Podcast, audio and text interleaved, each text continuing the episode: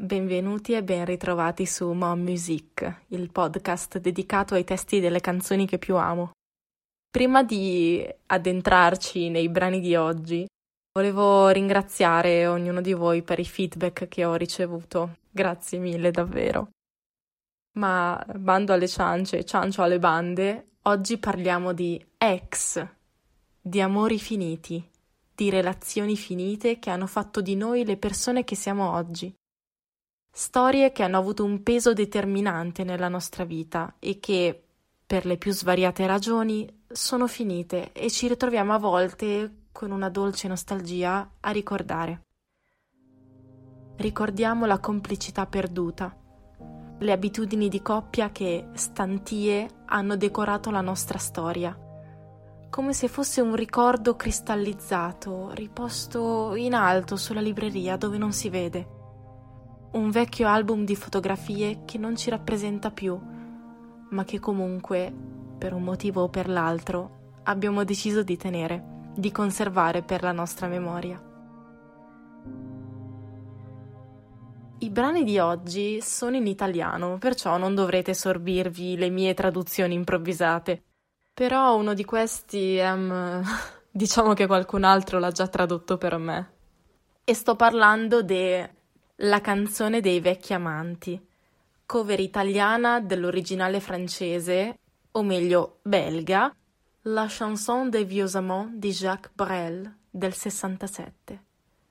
Questa canzone all'epoca ebbe molto successo e come spesso accadeva per i pezzi più gettonati, ne seguirono numerose reinterpretazioni. Già solo in francese, per esempio, ne contiamo più di una decina e anche adattamenti in altre lingue come il tedesco, il ceco e l'ebraico, solo per citarne alcune. Non tardano perciò ad arrivare anche le prime versioni in italiano, tradotte dal paroliere Sergio Bardotti, premio Tenco 83, e da Duilio del Prete, il comandante Necchi di Amici miei. Una di queste venne interpretata da Patti Pravo nel 71, accreditata come Canzone degli amanti, mentre l'altra proprio da Del Prete come la canzone dei vecchi amanti. Nella puntata di oggi però non ci soffermeremo tanto su queste versioni, quanto più su quella ancora diversa, ma a mio parere più incisiva e mordace a livello testuale, di Franco Battiato, uscita vent'anni più tardi. Le differenze comunque, seppur minime, mi fanno preferire questa versione alle altre perché la trovo più calzante, a livello metrico, seppure con qualche licenza rispetto al testo di partenza, che però non inficia il valore artistico. Come se non bastassero ulteriori scatole cinesi che io continuamente apro, ne ho particolarmente amato la versione del 2008, ad opera del duo jazz Musica Nuda, formato da Petra Magoni e Ferruccio Spinetti. Ma venendo al dunque, di cosa parla questo brano senza tempo che riecheggia dai giradischi degli chansonnier? Stiamo parlando di un amore durato vent'anni, come si sente nell'originale. Un amore con i suoi picchi, vette di estrema passione, gli anni d'amore alla follia. Di contro ad abissi di tensioni, che qui vengono quasi simpaticamente sminuiti nel presentarli con certo ci fu qualche tempesta. Un amore che dopo molti anni si è spento, ma che però fa conservare in chi canta il ricordo ancora vivido della passione che li univa come amanti. Si accenna a progetti di vita mai andati in porto, come la mancata nascita di un figlio, in questa stanza senza culla, dove ogni mobile è pregno di questi ricordi di vita. Parliamo di un amore maturo che ha vissuto una lunga convivenza di cui ogni elemento dell'abitazione potrebbe essere testimone, di desideri di percorsi di vita insieme, ma anche di liti domestiche, i lampi dei vecchi contrasti.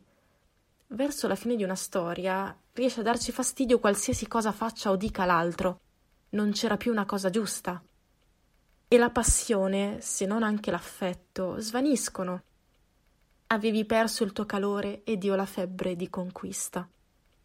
Comincia qui il ritornello, un coinvolgente ritratto dell'amore ancora presente, seppur rivolto a ciò che un tempo erano stati, non verso la fine del rapporto, ma proprio nell'apice di massima vertigine dello stesso.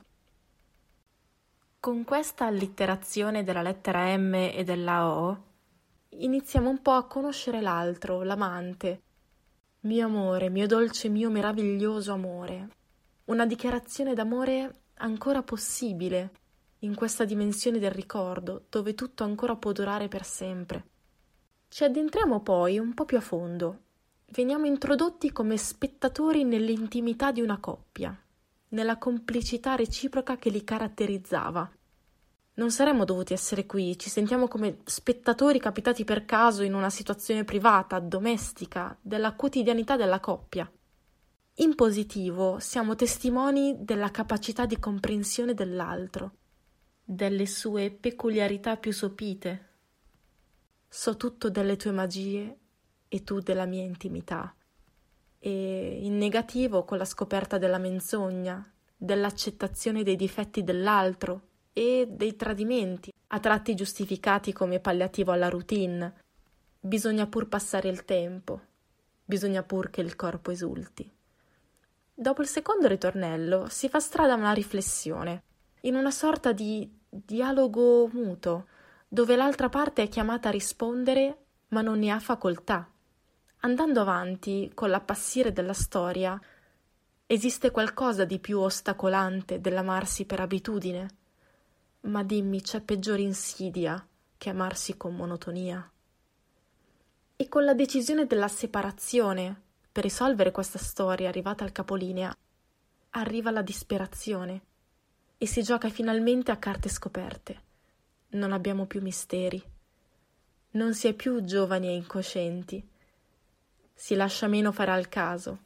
Si scende a patti con la realtà, l'avere i piedi per terra però è la stessa dolce guerra. Qui il ritornello cita la versione originale, presentandosi in francese, con una svolta drammatica che solo questa lingua sa dare. Sempre sullo stesso tema troviamo Cristina dei Baustelle, brano del 2013 contenuto nel concept album Fantasma, dedicato al tema del passato che torna nel presente e del futuro indefinito, che qualche critico musicale e anche un mio amico, quello che mi ha fatto conoscere questa canzone in primis, ha accostato a Tutti morimmo a stento e Storia di un impiegato di De André. Il brano Cristina racconta di un amore giovanile, tardo adolescenziale, tra due studenti di Bologna.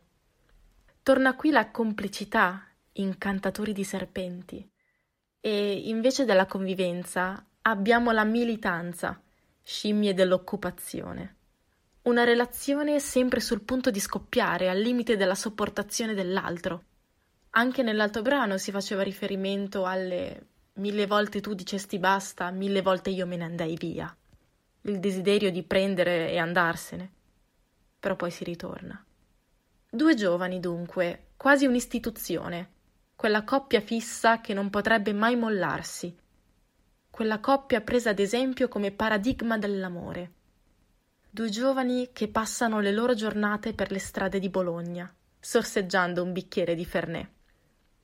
Si passa repentinamente, di ritorno dal flashback di qualche anno, al presente, dove il ragazzo che canta è arrivato a chiedersi che vita faccia ormai Cristina, colei di cui lui sapeva tutto, con cui ha vissuto forse gli anni più importanti quella con la quale lui è cresciuto, la persona con cui ha vissuto gli anni più importanti per definire la propria identità, la propria personalità. Passata l'adolescenza e giunto all'età adulta, si chiede che fine abbia fatto lei, lei che per un po' era stata la sua compagna nel cammino della vita, il reciproco primo amore. Chissà se anche lei pensa ogni tanto a lui riecheggia un come stai che non riceverà mai risposta. A meno che con quella persona non si siano mantenuti contatti o per via di amici di amici, è difficile sapere le sorti dell'altro dopo che una storia davvero importante è finita. Oppure ci si può cautamente sbirciare sui social, ma credo che verrebbe meno quella magia, soprattutto se sono passati una decina d'anni si frantumerebbe quel ricordo cristallizzato, perfetto, che vive solo nella nostra memoria, e forse proprio lì deve rimanere. C'è poi infatti un riferimento a un modo tecnologico per ricevere una risposta a questi insperati interrogativi, ovvero potrei mandarle una mail per sapere come sta, che vita fa, se è ancora la stessa persona che conoscevo io e che è cresciuta con me. Chissà che persona è oggi, dopo tutti questi anni. Si ricorderà ancora di me nello stesso modo in cui io la ricordo oggi? Dove l'ha portata il suo percorso di vita? Quali sono i tuoi sogni di adesso, le tue speranze? In pratica è come se fossero due istantanee della stessa persona, ma con un gap di dieci anni, ipotizziamo. Gap del quale noi non sappiamo niente e non sappiamo immaginare nulla della vita dell'altro, di ciò che ne è stato della vita dell'altro.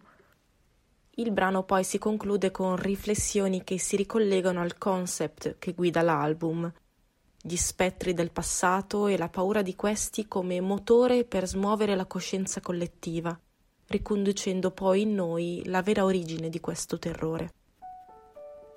Dunque, stavolta vi lascio con degli interrogativi e non con un, un commento.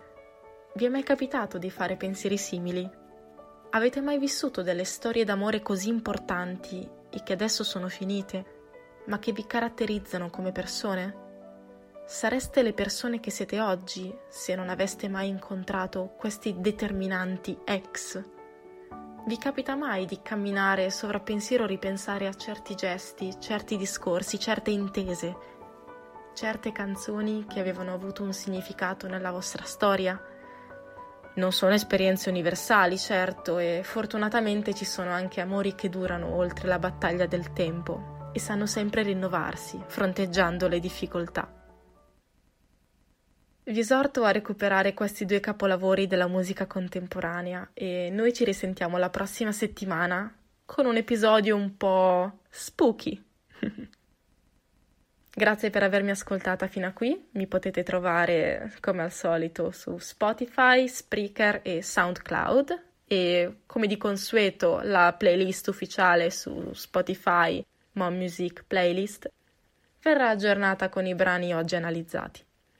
Mi potete trovare su Instagram come mon trattino basso trattino basso music e noi ci risentiamo.